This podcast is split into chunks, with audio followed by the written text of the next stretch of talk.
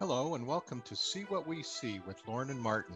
My name is Lauren Cashin. I'm the Executive Director of the Ontario Opticians Association, and I'm here with my co host, Martin LeBeau, Deputy Executive Director of the Ontario Opticians Association. So, today we have a great topic. We're going to be talking about neurovisual training, or more commonly known as vision therapy. We have two great guests with us today.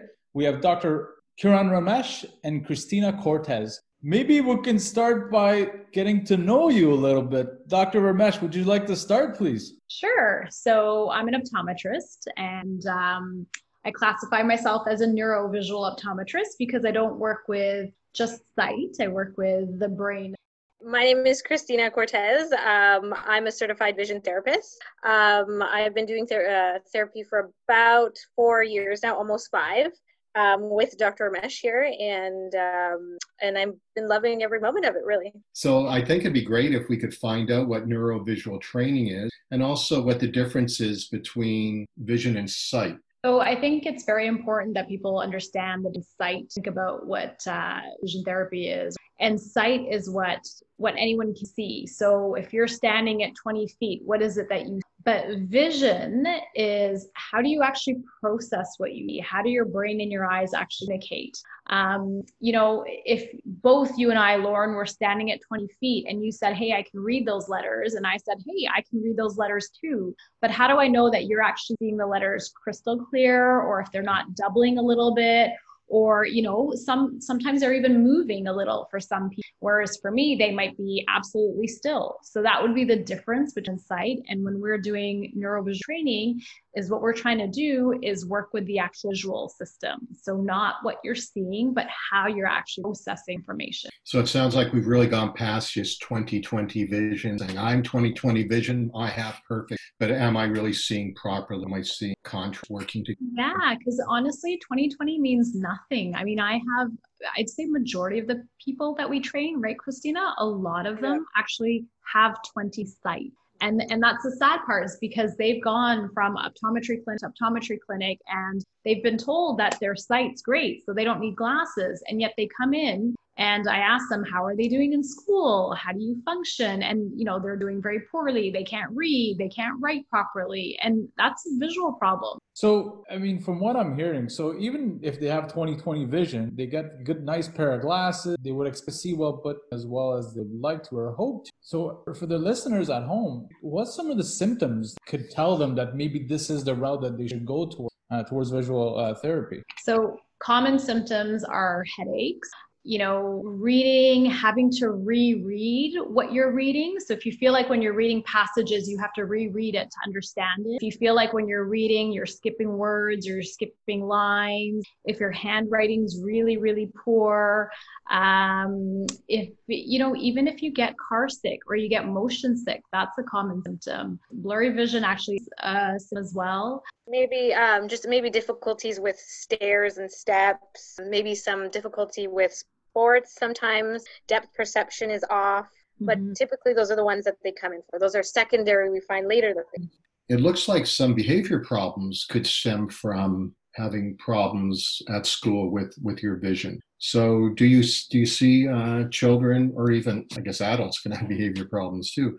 but but mostly, you know, our kids sometimes, you know, diagnosed with something that really isn't what the real root of the problem is in therapy. So, have you had experience with? Yeah, there's a lot of kids. So, ADHD, for example, over 80% of that are connected to ADHD are related to a visual problem. And so what's unfortunate is when you're in schools, you know, you go and you'll go for a psych assessment and then this gets diagnosed. And yet if you had just gone to get a visual, a functional visual assessment done mm-hmm. and actually had some training done, you might not classify as being ADHD. And so we've had, we don't people off their medications. That's not our job, but we have had patients that no longer need their medication. And I always find it strange when people tell me that, yes, yes, my child's on meds, but only when they're in school because they can't focus. When a true disease, you'd be on your meds every day, all day? Why is it that you only have this problem when you're in school? Christina, as a vision therapist, what, what, what do you go through to figure out that this is the actual problem? You, there must be tests that you perform and, or exercises you go through with the patient. Yeah, we usually triage them. So often, sometimes people come through word of mouth or just through general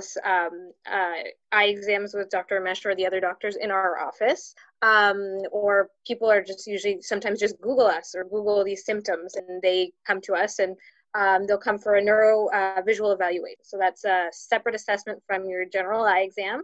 And they'll come see Dr. Mesh and one of the uh, therapists that we work with, and we'll do basically two lines of testing. They'll do testing in her office with um, different 21 point exam, and then they'll come and see us for a perceptual test where we do everything from writing to balance tests um, to also just uh, just general observations of their behavior. And this is where we often, you know, sometimes we see breakdowns sometimes we um, we'll see sweating we'll see just different things that we know that okay obviously when we ask them just to sometimes we'll ask them to write a simple line you know and they can't do it or they miss a bunch of words. So those are just cues that we know obviously something is missing. Mm-hmm. So, and um, then we come together, and then Dr. Mesh does the final talk with either the patient or the parents, and then we come up with the where they're at. Would this work as well with somebody, let's say, that had trauma, concussion, or got into a bad car accident, For anything sure. like that, like vertigo? Uh, we see those patients all the time. I don't think yeah. people realize that 60 to 80% of what your brain is actually doing is processing. So it's not just, you know, everything we do in our life is visual. Just imagine if you didn't have your sight and you were blindfolded, you wouldn't even be able to walk straight. So if you think about people that have had car accidents or you know have had a stroke and you think about how they walk, they can't walk in a straight line. Well, a lot of, you know, for all the opticians out there, for all the optometrists, stuck with prisms, we can, you know, change their spatial awareness and get them to walk straight again. So what what is visual vision training? What is the process? Uh, is it exercises you do in the office? You send them home with with uh, exercises to do, and then uh, and subsequently, what kind of regime is there? Follow ups yeah, it's a series of different exercises based on what the patient's problems are. And everyone's independent, everyone's an individual. And so it's all catered to individual based on all the testing that we've done. So typically we'll spend an hour once a week in office training the patient, and then we expect them to go home and do five days of of exercises at home for about 15 minutes every day. So it's kind of like what you would do if you were in physio or in occupational therapy. You know, you're doing the therapy in office and then you're doing the home training. And then each week you come in, we can move up a little bit more, push you a little bit more. And, um, you know, they're with the therapist. And then every eight to 10 weeks, as a doctor, I'll reassess them, make sure they're headed in the right direction. And just depending on how long they need to be with us, we'll finish up the training and then we'll always do checks on them one month after completed and again six months later to make sure everything what we've done is still there. Is it something that sticks or would they have is this a lifetime exercise? It usually sticks. So if you are pretty diligent at doing your home training and you've been very cooperative in the office, it typically sticks to come back unless for some reason you get hit in the head and you get a concussion or you severe emotional trauma then the visual system can shut down a bit, but usually you'll rebound faster as you've already done. Because what we're actually doing is it's we're actually creating new neural pathways. Like the brain's neuroplastic, and so we're creating new pathways. And now your brain's using these new efficient pathways. So it's training, it's a repetition, that type of training where it's repetition and you're, like you said, you're training. So the, I don't know how to explain it, but it, it is, it is a type, well, it's, it's novel training with repetition of various exercises go different levels. So to put that simplistically, mm-hmm. if someone can't read or if someone's skipping words or lines, we're not going to make them keep reading. So the difference between tutors, they're going to keep, and all you're doing is enhancing the skill that they already have. So the skill's not formed properly and not efficiently. You're just enhancing it, but you haven't actually caused. So we go down and fix the cause with the fact that they can't actually track properly. They can't move their eyes. So we teach them how to move their eyes by doing something that's completely different that they wouldn't consider reading. So we teach them in a novel exercise. So now your brain's like, hey, this is some new activity I'm learning. And then as they understand how to do it, we put different levels to it. So we might start to talk to them while they're doing it. We might ask them to answer questions while they're doing it. So they can do it at high level that their brain starts to understand that they can do this activity automatically and not have to think about it. Yeah, the understanding is really important for the patient, I find as a therapist, just because um, even no matter if they're small or obviously smaller, you have to make them understand differently. But for adults as well, getting them to understand why they're there and the importance of, you know, as simple as just moving their eyes from side to side why what is the point of that? We're getting to a certain spot whether their goal is to be able to read on the computer more efficiently or to read a, um, a chapter book for a grade five year old or, or grade five um, it all depends right? So it's um, really important for them to understand so that they get that further understanding of okay this is why we're doing it like you mentioned earlier everybody's an, ind- an individual so everybody reacts differently and everything else. Um, but christina in your experience um, how many appointments or how many what's the average time for somebody to start results? I mean everybody's got objectives right? So they're all trying to meet that target. And we know it's different for everybody else but i'm sure there's a like an average uh, that you've noticed over years of you know depends right? If they're really diligent sometimes you know they can get not instant results where you know it's zero to 100 they get better but they feel definitely maybe like slightly less headaches. So instead of getting five headaches a week they maybe only get three headaches a week. So, you know, you celebrate those small wins, but mm-hmm. typically you see a bigger difference between uh, eight to 10 weeks, which is why they go see the doctor just to make sure things are progressing and that they're happy with their therapy as well. And often we um, we sometimes see within 16 weeks or 20 weeks, we see like a drastic. So I have a question for Dr. Ramesh. So what, what Christina was explaining is actually doing exercises aside from writing a prescription because they have a refractive error. In other words, any glasses you see far away, whatever.